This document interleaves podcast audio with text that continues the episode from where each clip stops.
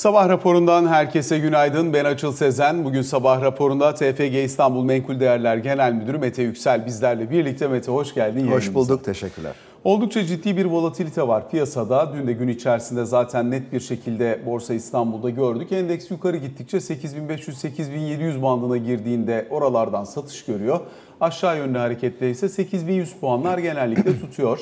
Ancak dün itibariyle bunun altına doğru bir sarkma yaşandı. Oradan güçlü bir tepki geldi borsada ve gün kabaca %1 civarında kayıpla kapanmış oldu. Fakat hem teknik olarak hem momentum olarak son dönemde baktığımızda sanki biraz güç kaybı var gibi görünüyor borsada ne dersin? Tamamen katılıyorum. Çok gözle görülür bir güç kaybı var. 8400 üzerine atabilecek ekstra bir nakit girişine ihtiyacı var borsanın. Ee, içindeki bulunduğumuz durum buna yetmiyor. Yetmediği gibi e, temamız da bunu çok fazla desteklemiyor. İşte yüksek faiz temamız var. Hep konuşuyoruz KKM'den geçenlere 50 üzeri faizlerin verilmesi vesaire. Bu sadece borsaya bir alternatif geliyor kısmıyla bakmıyor olmamız lazım. Borsada çok ciddi kredili pozisyon da var. Yani biz işte daha önce %45 ile 50 ile verdiğimiz hisse senedi kredilerini şu anda aracı kurumlar olarak 80'de 90'la vermeye çalışıyoruz. E bu çok da fazla sürdürülebilir bir şey değil ki. Hani eski çalıştığım kurumdan biliyorum. Banka aracı kurumları yani hiç e, öz kaynak istemeden bankadan bir şekilde kredili mevduat hesabı gibi e, fon sağlayarak vesaire de alım satım yaptırır. Yani bütün genel olarak kredi seviyesi yukarıya çıktığından dolayı e, kredili pozisyon taşıyanların bunu sürdürmesi zorlaşıyor. Bir de biliyorsun hani e, yatırımcı e, kredili mevduat hesabından kendisi de nakit çekiyordu. Kredi kartından da nakit çekiyordu. 1.36 iken kolaydı işler. Hepsinin maliyeti arttı. Evet, şu, tabii yani 3'e katlandı maliyet. Şimdi ondan dolayı hem alternatifin olması hem de kredi e, taşımanın maliyetinin çok ağır hale gelmiş olmasından dolayı e, biraz gücümüz az. Ondan dolayı şu anda fevkalade yabancıya ihtiyacımız var bir an önce. Çünkü Onda, onda da çıkış var. ee, onda da evet yani her ne kadar gelen mesajlar olarak pozitif mesajlar geliyor olsa da yani across the board bütün yabancılardan pozitif şeyler duyuyor olsak da e, çok yani şunu görüyoruz tabii çok ince ince Türk lirası tahvillere bir ilgi var gibi. O da hani çok ufak bir ilgi. 0.6 idi yabancıların payı ya 0.8'e çıktı diye e, seviniyoruz. E, tabii şu var %27 10 yıllık tahvilin faizi. E şimdi tamam bu yıl yüksek enflasyonumuz var ama 3 sene sonra belki 7 olacak. Orada belki 20 puan e, reel faizi yıllar boyu alacaksın. O tarafta birazcık daha e, cazibe var gibi. Tabii vadeye kadar tutma isteği arzusu olan fon varsa elimizde. Ee, şimdi bu borsadaki taşıma maliyetinin ciddi şekilde yükselmiş olması, kaldıraçlı pozisyon ile devam etmenin güçlüğü piyasa açısından önemli problemlerden bir tanesi. Halka arzlar yoluyla yeni bir kaynak gelmeye devam ediyor ama özellikle var olan hisse senetlerinin genel performansını çevirmeye yetecek bir momentum yok gibi duruyor. Böyle bir ortamda enflasyonun yüksekliği de TL bazında fiyatların ciddi bir düzeltmesinin e, önünde engel olarak karşımıza Tabii. çıkıyor. Şimdi bu sıkışıklıkta bir kırılma olması beklenir ama ne tarafa beklenir? Şöyle ben bir büyük kırılma beklemiyorum ama şunu bekliyorum. Ee, yatırımcıyı bezdirecek ölçüde yataya bağlayan ve e, yukarı gitmekte çok direnen bir borsa endeksini aylar boyu görebiliriz. Ee, yerel seçime kadar görebiliriz. Yerel seçim çok kritik bir e, dönem. Büyük ihtimalle yabancılar yerel seçime kadar girmeyi arzu etmiyorlar. Yerel seçim itibariyle belki kurum biraz düzeltme yapmasıyla, e, belki bir miktar daha faizlerin gelecek bir yıllık enflasyonun üzerine kendisini atmasıyla politika faizi tarafında o zaman gelmeyi düşünüyor ama o noktaya kadar yerlerin gücü yetmeyecek. Enflasyon var. Enflasyon varken %50 enflasyon var. %5 mesela borsa yükseldi. Bundan mutlu olmalı mıyız? Ha şortlasan para kazanamazsın ama olduğun zaman da fırsat maliyeti e, seni o kadar incitecek boyuta geliyor ki e, düşünüyorsun orada hani artık pozisyonu bırakıp da mevduata mı geçsem diye. Şimdi tabii bir yandan da şu var uzun süre yataya bağlayacak bir borsa dediğin zaman fiyatın durduğu yerde kalması enflasyona karşı sana para kaybettirmiş oluyor. Kabaca öyle. 4-5 puan her ay enflasyon yiyorsunuz çünkü. Tabii yani işte fırsat maliyeti dediğimiz mevzu e, bu diğer tarafta kalsaydım bak para kazanacaktım burada yandım acaba çıksam mıyı e, düşünmeye başlıyorsun. Talep elastikiyetine göre ama şu çok net bir şey. Talep elastikiyeti çok düşük bir ürün. Temel ihtiyaç maddesi. Almak zorundasın. Borsada onu üreten ya da satan şirketler satışlarını enflasyon kadar arttırıyorlar. Ve artı bunun ötesinde e, marjlarından da feragat etmiyorlar. Karları da artıyor. Kar artıyorsa, marj aynı kalıyorsa piyasa değerinde artıyor olması lazım. Enflasyon piyasa değerlerini besler. Bu kavga etmememiz Normalde gereken öyle. bir mefrumdur. Ee, ondan dolayı hisse seçimi çok önemli. Yani enflasyona karşı koruma sağlayacak. Temaya uygun hisseleri seçip devam etmek gerekiyor. Yılbaşından bu yana ben baktığım zaman BIST 100 endeksi içerisindeki 47 hissenin performans olarak enflasyonun üzerinde kaldığını, geri kalanının enflasyonun altında performans gösterdiğini görüyorum. Temettüyü de ekleyerek bakmak lazım elbette burada ama sonuçta hani kabaca 60 şirket kadar burada enflasyonu yenebilmiş şirket var. Biz tüm endekse gittiği zaman da 485 tane e, hisse senedi gösteriyor terminal bize. Bunların 277-278 tanesinde var. Hadi temettüyü kat 300-320 tanesinde en azından e, endeksi yenebildiğini, kalanında yenemediğini görüyoruz. Evet. Özellikle bundan sonrası için durduğun yer önemli, hangi hissede durduğun önemli derken biraz daha enflasyona karşı direnç sağlayabilen hisseleri tercih etmek lazım. Taşı toprağı altın değil artık borsanın öyle mi? Bu çok net. Ee, enflasyona karşı direnç sağlamanın dışında mesela ihracatçı tarafta bir de vadeleri ayırmak lazım. Biz yani sürekli olarak kısa vadeli olarak trade ettiriyoruz. Etmek de zorundayız. Yani üçüncü çeyrek mali tabloları açıklanıyor. Pek çok borcu olan, döviz borcu olan şirket ikinci çeyrek sonuçları açıklandığı zaman e, dayak yediğini gördük. Bunlar ihracatçı şirketlerde açıl ama çok kötü e, karlar açıkladılar, zarar açıkladılar. Çünkü bizim Doğal olarak hecili varsaydığımız şirketler var. Ya kardeşim şirket ihracatçı, döviz gelir onun için döviz borcu almış. Hiç sorun değil. Öyle bir şey olmuyor. Aldığı borç kurdaki yukarı hareketi anında fiyatlıyor. O çeyrek e, kambiyo zararı olarak bunu yazıyor. Fakat ihracattan elde ettiği dövizi ileriki çeyrekler boyu elde edecek aslında. Yani doğal hecli ama anında o çeyrek sana koruma sağlamıyor. Ondan da mesela bu çeyrek, üçüncü çeyrek mali tabloları açıklanacak. En çok şaşırtacakları söyleyeyim. Süper borçlu ve ikinci çeyrekte kar var kalmamış ama ihracatçı olan şirketler mesela şaşırtacak. Çünkü kur tarafında ikinci çeyrek sonunda gördüğümüze benzer bir düzeltme üçüncü çeyrekte olmadı. Hafif yukarıya gitti. Ondan dolayı kambiyo zararı yazmayacak ama ihracat tarafında dövizli gelir elde edecek.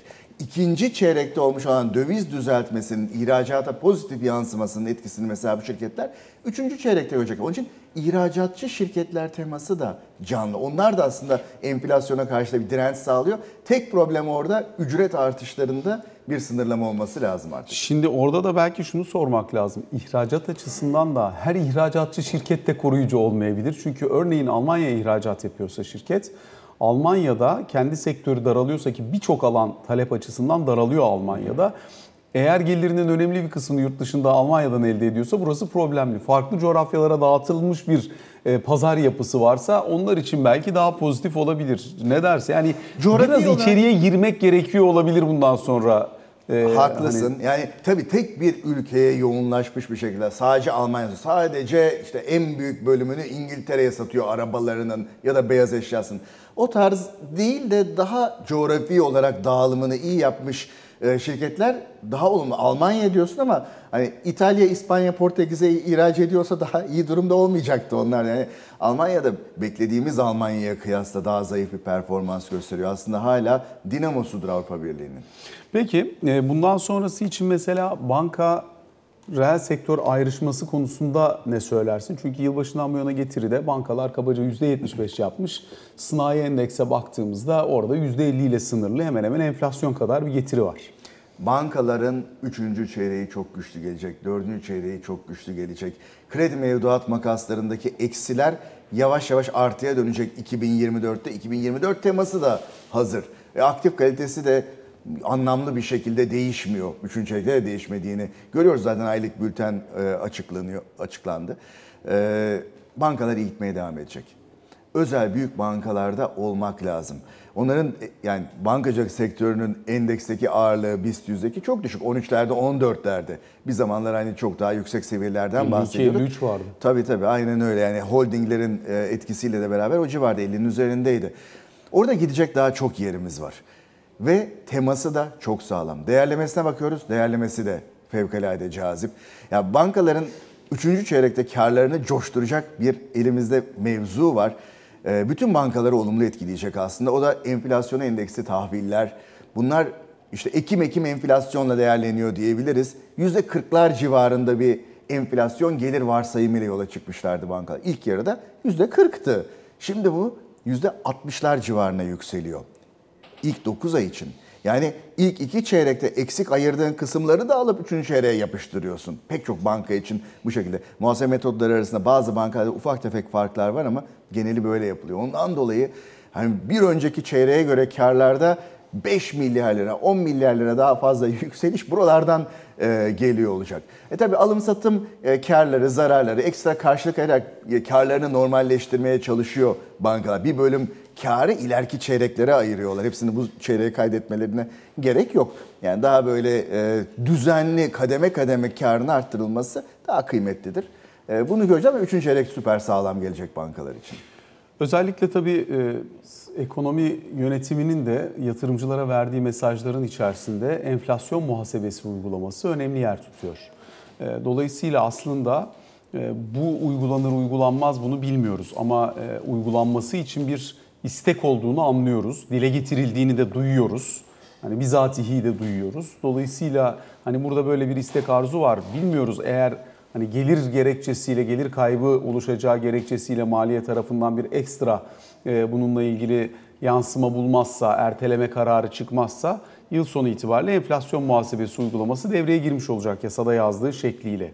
Şimdi enflasyon muhasebesi eğer uygulanacak olursa bugün bazı şirketlerde gördüğümüz karın çok daha altını, bazı şirketlerde gördüğümüz karın ise çok daha üstünü görmüş olacağız. E, aktif büyüklükler açısından da farklı bir tabloyla karşı karşıya kalmış olabiliriz. Diğer taraftan bankalar açısından da biraz önce söylediğim için e, onun üzerinden de gitmek lazım. Enflasyon muhasebesine tabi tutulmuş karlarla tutulmamış karlar arasındaki makasın ne kadar açık olduğunu hem bu enflasyona endeksli enflasyon muhasebesine tabi tutulmuş bilanço açıklayan Garanti ve İş Bankası özelinde biz görüyorduk, takip ediyorduk. Ee, ne dersin bir uygulanabilirliği konusunda iki eğer uygulanırsa potansiyel etkisi konusunda? Vergi usul kanununa göre uyguladığınız zaman yani şirketlerin net bir şekilde kâra düşecek. Bankaların kârı üçte birine inmiş gibi görünecek. Ee, uzun vadeli olarak stok taşıyan şirketlerin kârı e, anlamlı ölçüde aşağı gelecek. Bazıları zarara bile geçebilir. Yani bunun net net etkisinin toplama baktığımız zaman negatif olacağı net ve e, maliyenin de e, ekstradan işte e, bütçesel olarak finansmana ihtiyacının daha da arttığı, iki seçim geride bırakmışız, bir yerel seçim önümüzde harcamaları artıyor doğal olarak. E, onun için ben zannediyorum ki bu ertelenir. Ya da enflasyon endeksi mali tabloları açıklanır fakat enflasyon endeksi olmayan mali tablolara göre vergi alınmaya devam edilebileceğini düşünüyorum. Çünkü aksi çok büyük bir gelir kaybına uğranacaktır burada. Ee, şirketlerde şu var, uzun vadeli stok mesela bir şirket var e, yakın bir zamanda enflasyon muhasebesine geçmedi fakat Türk lirasından dövize döndürdü muhasebe sistemini. Onunla ilgili bir örnek vereyim. Yani bu eğer ki enflasyon muhasebesine geçilseydi de aynı şekilde olacaktı. Şirket 10 liraya stok oluşturmuş, 15'e satmış. %50 kar marjında olduğunu zannediyor. Fakat o 10 liralık stok aslında yükselmiş 15 liraya gitmiş, enflasyon muhasebesi şişmiş. Sıfır, aslında sıfır karla sattığını fark ediyor o şirket. Şimdi fiyatlamalarını tekrardan ayarlama moduna girmiş durumda. Bizim e, sanayi şirketlerimiz içinde özellikle yüksek stok tutanlar içinde aynısı olacak. Fiyatları genel olarak yukarıya doğru ittirmeleri gerektiğini, aksi takdirde meğersem zarar ediyor olduklarını, meğersem yıllar boyu e, yüksek fabrik marjıyla çalışıyor olmalarına rağmen niye sürekli işletme sermayesi ihtiyacı içindeyiz, bankadan borç alıyoruz ya bu kadar karlı şirketiz diye düşünen şirket sahipleri var. Bunun neden olduğunu anlayacaklar. Burası çok belirleyici olacak orta vadede çünkü yani hisse senedi yatırımcısıysan bugün e, belli benchmarkların var değil mi? Yani belli parametrelere, çarpanlara bakıyorsun. Hisse ucuz mu, pahalı mı ona göre bir değerlendirme yapıyorsun. Bunlardan bir tanesi fiyat kazanç oranı. Şirketin bir fiyatı var, bir de kazancı var. kazanç eğer bugün itibariyle göründüğü yerde değilse büyük olasılıkla o fiyat da olması gereken yerden uzağa düşmüş oluyor. Dolayısıyla bu bayağı şeyi değiştirecektir. Ne dersin? Şunu da unutmamak lazım ama enflasyon muhasebesi kazançları aşağı çekecek. Geçici olarak çekecek. Belirli bir süre için, birkaç çeyrek için belki e, daha olumsuz bir görüntü göreceğiz ama sonra kendisini toparlayacak. Fakat enflasyon muhasebesinin bir güzelliği bilançoyu büyütüyor. Bilançonun içinde aktiflerdeki varlıkları büyüttüğü için o da öz sermayeyi büyütüyor. Ve öz sermayeler öylesine hızlı bir şekilde büyüyor ki piyasa değeri defter değeri çarpanı olarak baktığın zaman daha önce işte iki gördüğün bir o haline gelmiş oluyor. O zaman da ucuzlamış O zaman da ucuzlamış görüyorum. Piyasa değeri defter değeri olarak ucuzlayacak fakat fiyat kazanç olarak daha pahalı görünecekler. Tabii bunun arasında yatırımcının kendi tercihini belli noktada yapması lazım. Bugün itibariyle yayın hayatına başlayacak Bloomberg Business Week Türkiye dergimiz e, bizim ekibimiz tarafından hazırlanacak. Bizim ekibimiz tarafından sizlere ulaştırılacak bir e-dergi formatında. Kapak konumuzda enflasyon muhasebesi ve hangi hisse senetleri üzerinde ne kadar etki yaratacağı. Senin de görüşlerin var o Evet. dosyamızın içerisinde. Sana da teşekkür ediyoruz. Onun için e, bugünden itibaren businessweek.com.tr adresi üzerinden de dergimize ulaşma şansına sahip olabilirsiniz. Parantezi kapatıyorum, devam ediyorum. Özellikle bankalardan bahsediyorduk ya, net faiz marjı yaratma imkanı biraz daha belirginleşti bankalar için. Hem politika faizi yukarı geldiğinden hem kısıtların bir kısmı arttığı, e, azaldığından. Fakat hala kredi büyümesi üzerinde önemli ölçüde kısıt var.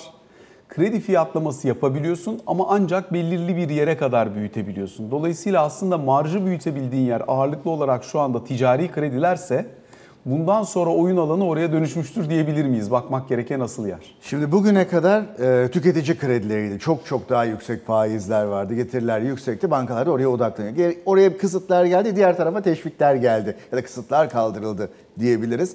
Evet bundan sonra ticari e, ve şirketlere verilen genel kredilere, e, sanayi kredilerine, bankacılık, finans e, dışı kredilere e, odaklanacak bir e, görüntü göreceğiz.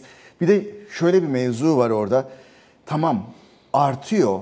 Yani marjinal olarak baktığımız zaman kredi mevduat makası artıyor. Fakat origination çok önemli. Yani yüksek faizle sen krediyi vermek istiyorsun. Daha önce 15 vermişsin şimdi diyorsun 50 oldu bu. Karşı taraf alacak mı? Origination olmadığı sürece, yenisi verilmediği sürece backbook'u düzeltemiyorsun. Yani bilanço içindeki marjı arttıramıyorsun. Sadece hesaplama olarak Aa, krediler artık 50'den veriliyor, mevduatta 40'tan toplanıyor, pozitif spread zannediyorsun. Ama vermediğin için onun bilanço yansıması daha düşük oluyor. Üçüncü çeyrekte onu göreceğiz aslında. Yani ikinci çeyreğe kıyasla anlamlı bir şekilde iyileşmemiş olan Türk lirası kredi mevduat makaslarını göreceğiz. Ee, genel olarak hafiften artışlar var ama anlamlı artışlar yok. Anlamlı artışları dördüncü çeyrekte ama özellikle de birinci çeyrek 2024 itibariyle görmeyi bekliyoruz. O ta- tarafa kadar e, nefesimizi tutmamız lazım.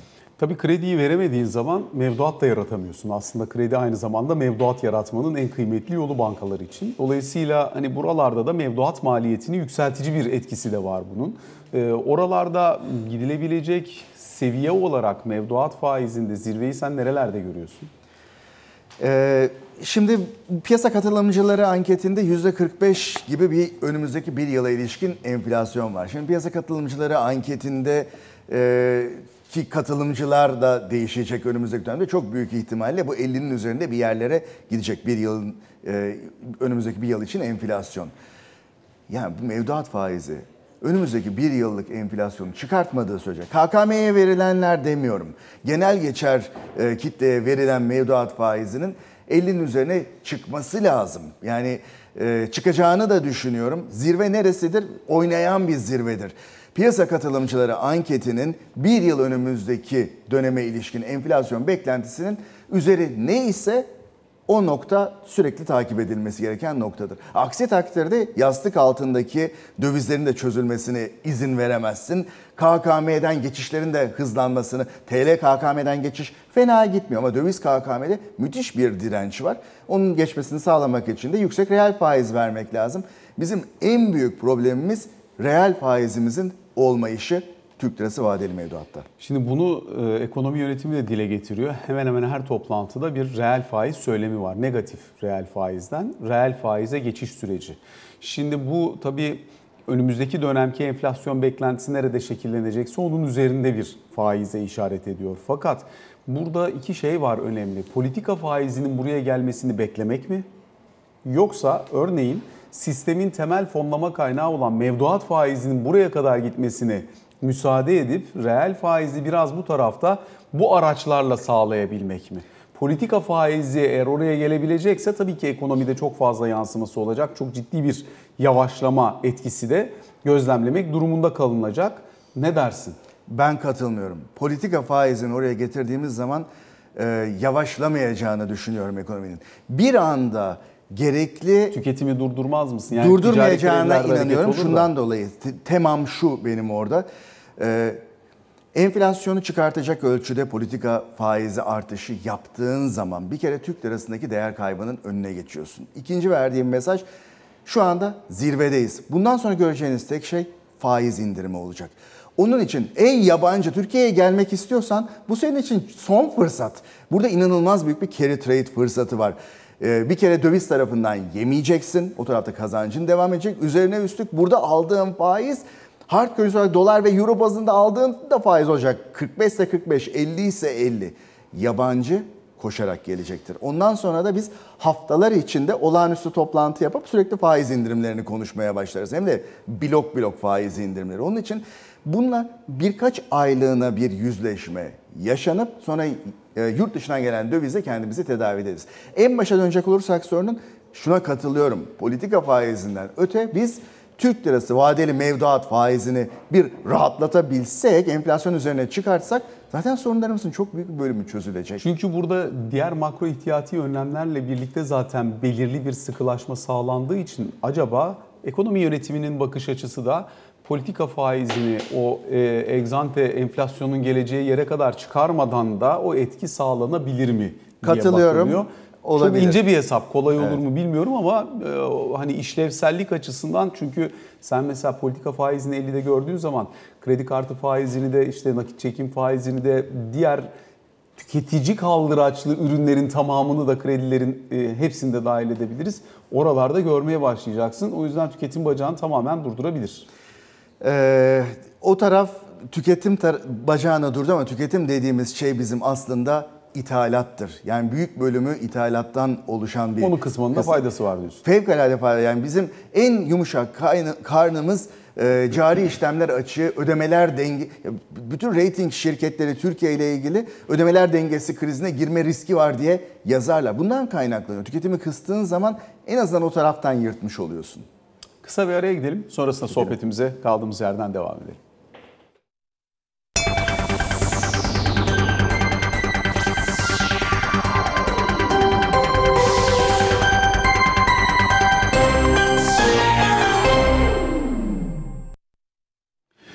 Sabah raporunun ikinci bölümüyle karşınızdayız. TFG İstanbul Menkul Değerler Genel Müdürü Mete Yüksel'le sohbetimize kaldığımız yerden devam ediyoruz. Mete özellikle ilk bölümde ağırlıklı olarak e, bir parça hisse senedi piyasasından bahsettik. Biraz da para politikası kısmına değindik. Kur korumalı mevduat çerçevesinde sana sormak istiyorum. Bankaların özellikle son iki sene içerisinde e, hedefler çerçevesinde çok yükseltmek zorunda kaldıkları bir yekün var orada. Dün itibariyle de aslında e, hedef değiştikten sonra yani bu sefer KKM'den TL'ye dönün hedefi verildikten sonra gördüğümüz en yüksek haftalık çözülmeyi gözlemledik. E, dün itibariyle Garanti BBVA Genel Müdürü Recep Baştuğ'un da röportajında Ekonomi Gazetesi'ne verdiği röportajda söylediği önemli bir faktör var. Dövizden TL'ye dönenlerde diyor kabaca %6'lık bir kesimin e, dövizden TL'ye geçtiğini, KKM'de dövizden KKM'ye geçenlerin %6'lık kesiminin 100 TL mevduata döndüğünü görüyoruz. Eğer bunu bir sene devam ettirirsek KKM'nin yaklaşık yarısını çözmüş oluruz der. Ne dersin, nasıl değerlendirirsin? Reel faiz e, verildiği sürece nasıl bir dönüşüm olduğunun canlı bir örneği bu. Yani %50'nin üzerinde faizi önerdiğin zaman KKM e, tasarruf sahibine e, dönüyor. Yani ileriki bir yıllık enflasyona bakıyor. Burada 5 puan 10 puan neyse bir pozitif e, getiri var. Tabii ki dönerim diyor. Aklı olan herkes döner. Dönmeleri de lazım. Ben onların yerinde olsaydım ben de dönerdim. Fakat diğer taraftan da şeyi de görüyoruz yani normal şartlarda enflasyon kadar devalüasyon vardır. Değil mi bir ülkede? Ondan dolayı sen döviz tuttuğun takdirde zaten enflasyonu beklediğin hiçbir şey yapmadın, hiçbir uğraşıya girmediğin takdirde döviz tutsan e, yenersin. E, enflasyondan daha fazla getirin e, olur. Onun için döviz tutanları da e, anlıyor olmak lazım. Reel faizi verdiğin zaman döndürebiliyorsun. Vermediğin takdirde de e, olduğu şekilde kalmaya devam ediyor. Yani %40 e, Türk lirası vadeli mevduat faiziyle ben kimsenin ikna edilebileceğini düşünmüyorum. Tabii e, ortam eğer politika faizi yukarıya gelecek, sıkılaşma koşulları sürecek ve Türkiye bildiğimiz düzlemde bir ekonomi politikası uygulayacaksa ki öyle görünüyor şu anda. Bundan sonrası için TL aleyhine pozisyon taşımak biraz zorlayıcı olabilir mi? E, kademe kademe yukarıya e, dolar TL'nin gidiyor olması lazım. Bu gitmediği takdirde yani enflasyon daha hızlı koşarsa dolar TL'nin yükselişine kıyasla demin bahsettik cari işlemler açığı ödemeler dengesiyle ilgili problemler. Ödemeler dengesiyle ilgili problem olmasını şu şekilde engelliyorsun. Serbest bırakıyorsun. Kur nereye giderse gitsin diyorsun. Aksi takdiri şu oluyor. Enflasyon hızlı koşuyor. Kur yavaş yükseliyor. İhracatçıların tamamında iş duruyor. Bir de üstüne üstlük asgari ücret artışları üst üste geliyor. Asgari ücret tek başına da artmıyor. Tüm ücret seviyesini yukarıya gidiyor. E senin sürekli maliyetin artıyor fakat ihraç ederken e, fiyat dezavantajına sahip oluyorsun. Onun için yani buna izin verilmiyor olması lazım e, diye düşünüyorum. Tabii TL faizi olarak gördüğün hani 40'lar civarındaki düz TL faizi biraz önce söyledin ya ikna edici değil diye. Orası da öyle bir faiz ki ne yeni döviz talebi yaratıyor ne var olan dövizi bozduruyor. Dolayısıyla pat seviyesinde kalmış ve beklemiş oluyorsun. Dolayısıyla hani burada dengeyi ekonomi yönetiminin istediği yöne değiştirebilecek bir politika aksiyonu belki gerekecek gibi görünüyor. Ne bekliyorsun mesela sonraki hafta gelecek olan para politikası kurulu toplantısında?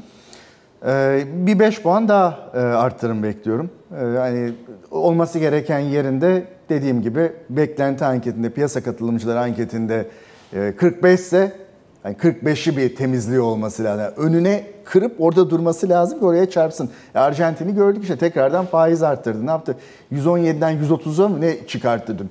Yapman gerekiyor. Yani daha acı ilaç içmen. Beklediğin zaman daha daha acılaşıyor o ilaç. Ondan dolayı da hani koşup önüne kırması lazım. En son hani yaptığı hareketin bir e, benzerini önümüzdeki toplantıda görürüz. Diğer taraftan elbette özel sektör tahvilleri de önemli bir alternatif haline gelmeye başladı. Şirketler tabii ki hem kredi hatlarını çok doldurmamak için hem de aynı zamanda elde imkan varsa burayı da kullanabilmek adına borçlanıyorlar. Yani büyük şirketlerin 55'in üzerinde faizlerle buralarda borçlanma gerçekleştirdiklerini görüyoruz. Arz hala sınırlı. E, Sınırlı olduğu için de ağırlıklı kurumsal yatırımcılar tarafından bu ÖST'ler alınıyor, kapışılıyor diyebiliriz. Ama önümüzdeki dönemde daha fazlasını görme imkanı var mı arz açısından? Var, yağıyor. Bizim de e, başvurularımız var. SPK eminim çok yoğun e, bu tarz başvurularla sürekli olarak onaylar da geliyor. Daha çok daha fazlasını göreceğiz. Tabii orada e, şu var. Finansman bonosunun arkasında çalışan bir teminat mekanizması yok. Ondan dolayı şirketin kalitesi çok önemli. Yani onun için rating raporuna vesaire bakmadan sadece faize bakıp mevduata ya mevduat olsaydı 40 alacaktım buradan 55 alıyorum hadi bundan alayım de- dediğiniz zaman hiçbir şekilde ödeme almama riskini de almış oluyorsunuz arkasında teminat çalışmazsa. Onun için bizim önerimiz şu varlığa dayalı menkul kıymet üzerinden de finansman bonusu ihraç ediliyor. Arkasında alacak senetleri çalışıyor. Hatta alacak senetleri Varlık var yani arkasında. Sadece borç yapmıyorsun, teminatlı alacak aynen bir bankaymışçasına kredi veriyorsun. Ve sadece senet havuzunu da teminat olarak almıyorsun. Senet havuzunun %10, %20 daha fazlası verilen e, işte satılan bononun %20 fazlasıyla teminatı alıyorsun. O tarafta da e, yaklaşık olarak benzer e, faizlerden bahsedebiliriz. Bu arada faizler şöyle, o tarafta basit faizler e, konuşuluyor. Ama basit faiz dediğimiz zaman öyle bir yere geliyor ki yüzde işte 55 basit faiz 90 gün dediğin şeyin aslında bileşik faizi 67 falan. Tabii. Yani inanılmaz büyük bir bileşik faiz alıyorsun. E, varlığa dayalı Yani 90 bir- günde 20 puanın üzerinde getiri elde edebiliyorsun falan yani. Evet, müthiş bir getiri. Bunun rakibi yok. Ee, bir de arkasında bir teminat mekanizması çalışıyorsa ben tavsiye ederim bunları. Peki e, halka arzlar için ne söyleyeceksin? Şimdi burada tabii eşit dağılım prensibiyle hareket edildiği müddetçe milyon milyon yatırımcı geliyor o halka arza. Tabii. Sonrasında o halka arzla birlikte hisseler tavan tavan gidiyor. Sonra bir çöküyor. Ondan sonra bazı kurumsal yatırımcılar geliyor onu bir tur daha götürüyor. Sonra bir tur daha çöküyor. Sonra o hisse bitiyor. Başka bir hisseyle yola devam ediliyor. Şimdi bu döngü borsa sürekli tek yönlü ve yukarı giderken hiç göze çarpmadan devam edebiliyordu. Şimdi borsa eğer birazcık sallanıyorsa, endeks falan sallanıyorsa biraz önce program başında konuştuğumuz gibi bu momentum bu şekilde devam eder mi? Ben devam edeceğini düşünüyorum Açıl. Yani e, birkaç yıl daha devam edecek gibi duruyor. E, Bu eşit dağılım ve borsa düşse bile diyecek ki yatırımcı ya borsa düşüyor, borsa girme. Ben sadece halka arza girerim. Yani burada o kadar büyük bir e, talep var ki Peki bu yılları bizi- kaldırır bu- bence. Bu, bizi gerçeklikten koparıyor mu? Şöyle bir şey oluyor. Bir miktar ponzisel bir şey oluyor. Çünkü topyekün o hisseye teveccüh oluyor. Aynen dediğin e, işte şeyi yaşıyoruz, frekansları yaşıyoruz. Sonra yeni halka arzda bunları tekrarlıyoruz. Yani yiyorsun, tüketiyorsun, yenisine geçiyorsun. Ama bu halka arzların kolay yapılmasını sağlıyor işte. Şirketlerin çok kolay bir şekilde borsadan para bulmasına sebep oluyor. Bu da olumlu bir şey bence. Yani kurumsallaşmayı arttırıyor, bilgi paylaşımını arttırıyor, şeffaflığı arttırıyor şirketler için. Ya orası öyle de elbette şimdi bir şirket kendisinden daha önce halka açılmış hemen hemen aynı işi yapan bir şirket örneğin işte 8-9 FK ile işlem görürken bir anda 45'e 50'ye gidiyorsa e, ve bu sadece o momentumla yatırımcı e, giriş şekliyle alakalıysa bunun bir yerde aslına rücu etmesini beklersin. Doğru. mu? O aslında rücu etme durumu. Bir kere SPK orada çok düzgün bir iş yapıyor. Şirketleri karşısına alıyor, konuşuyor. Değerlemeler üstünden e, çok ciddi düzeltmeler yaptırıyor ve küçük yatırımcının hakkını korumaya devam ediyor. Yani halka arz fiyatlarında herkesin için huzur doluyor olması lazım. O çok büyük tartışmalar ve e, işte e, yani bilgi üzerinden konuşmalar sonucunda oluyor. Uzun vadede açıl bunlar gelmesi gereken yerlere gelebilirler. Ama halka arzların başarılı gitmesinin önünde ben hem birkaç yıl boyunca hiçbir engel olmayacağını düşünüyorum. Şu andaki yapılan sistem işte eşit paylaşım vesaire bozulmadığı sürece. Mete çok teşekkür ediyoruz sana. Yayınımıza katıldığın, ederim. sorularımızı yanıtladığınız için ve böylelikle sabah raporuna bugün için son noktayı koymuş oluyoruz. Hoşçakalın.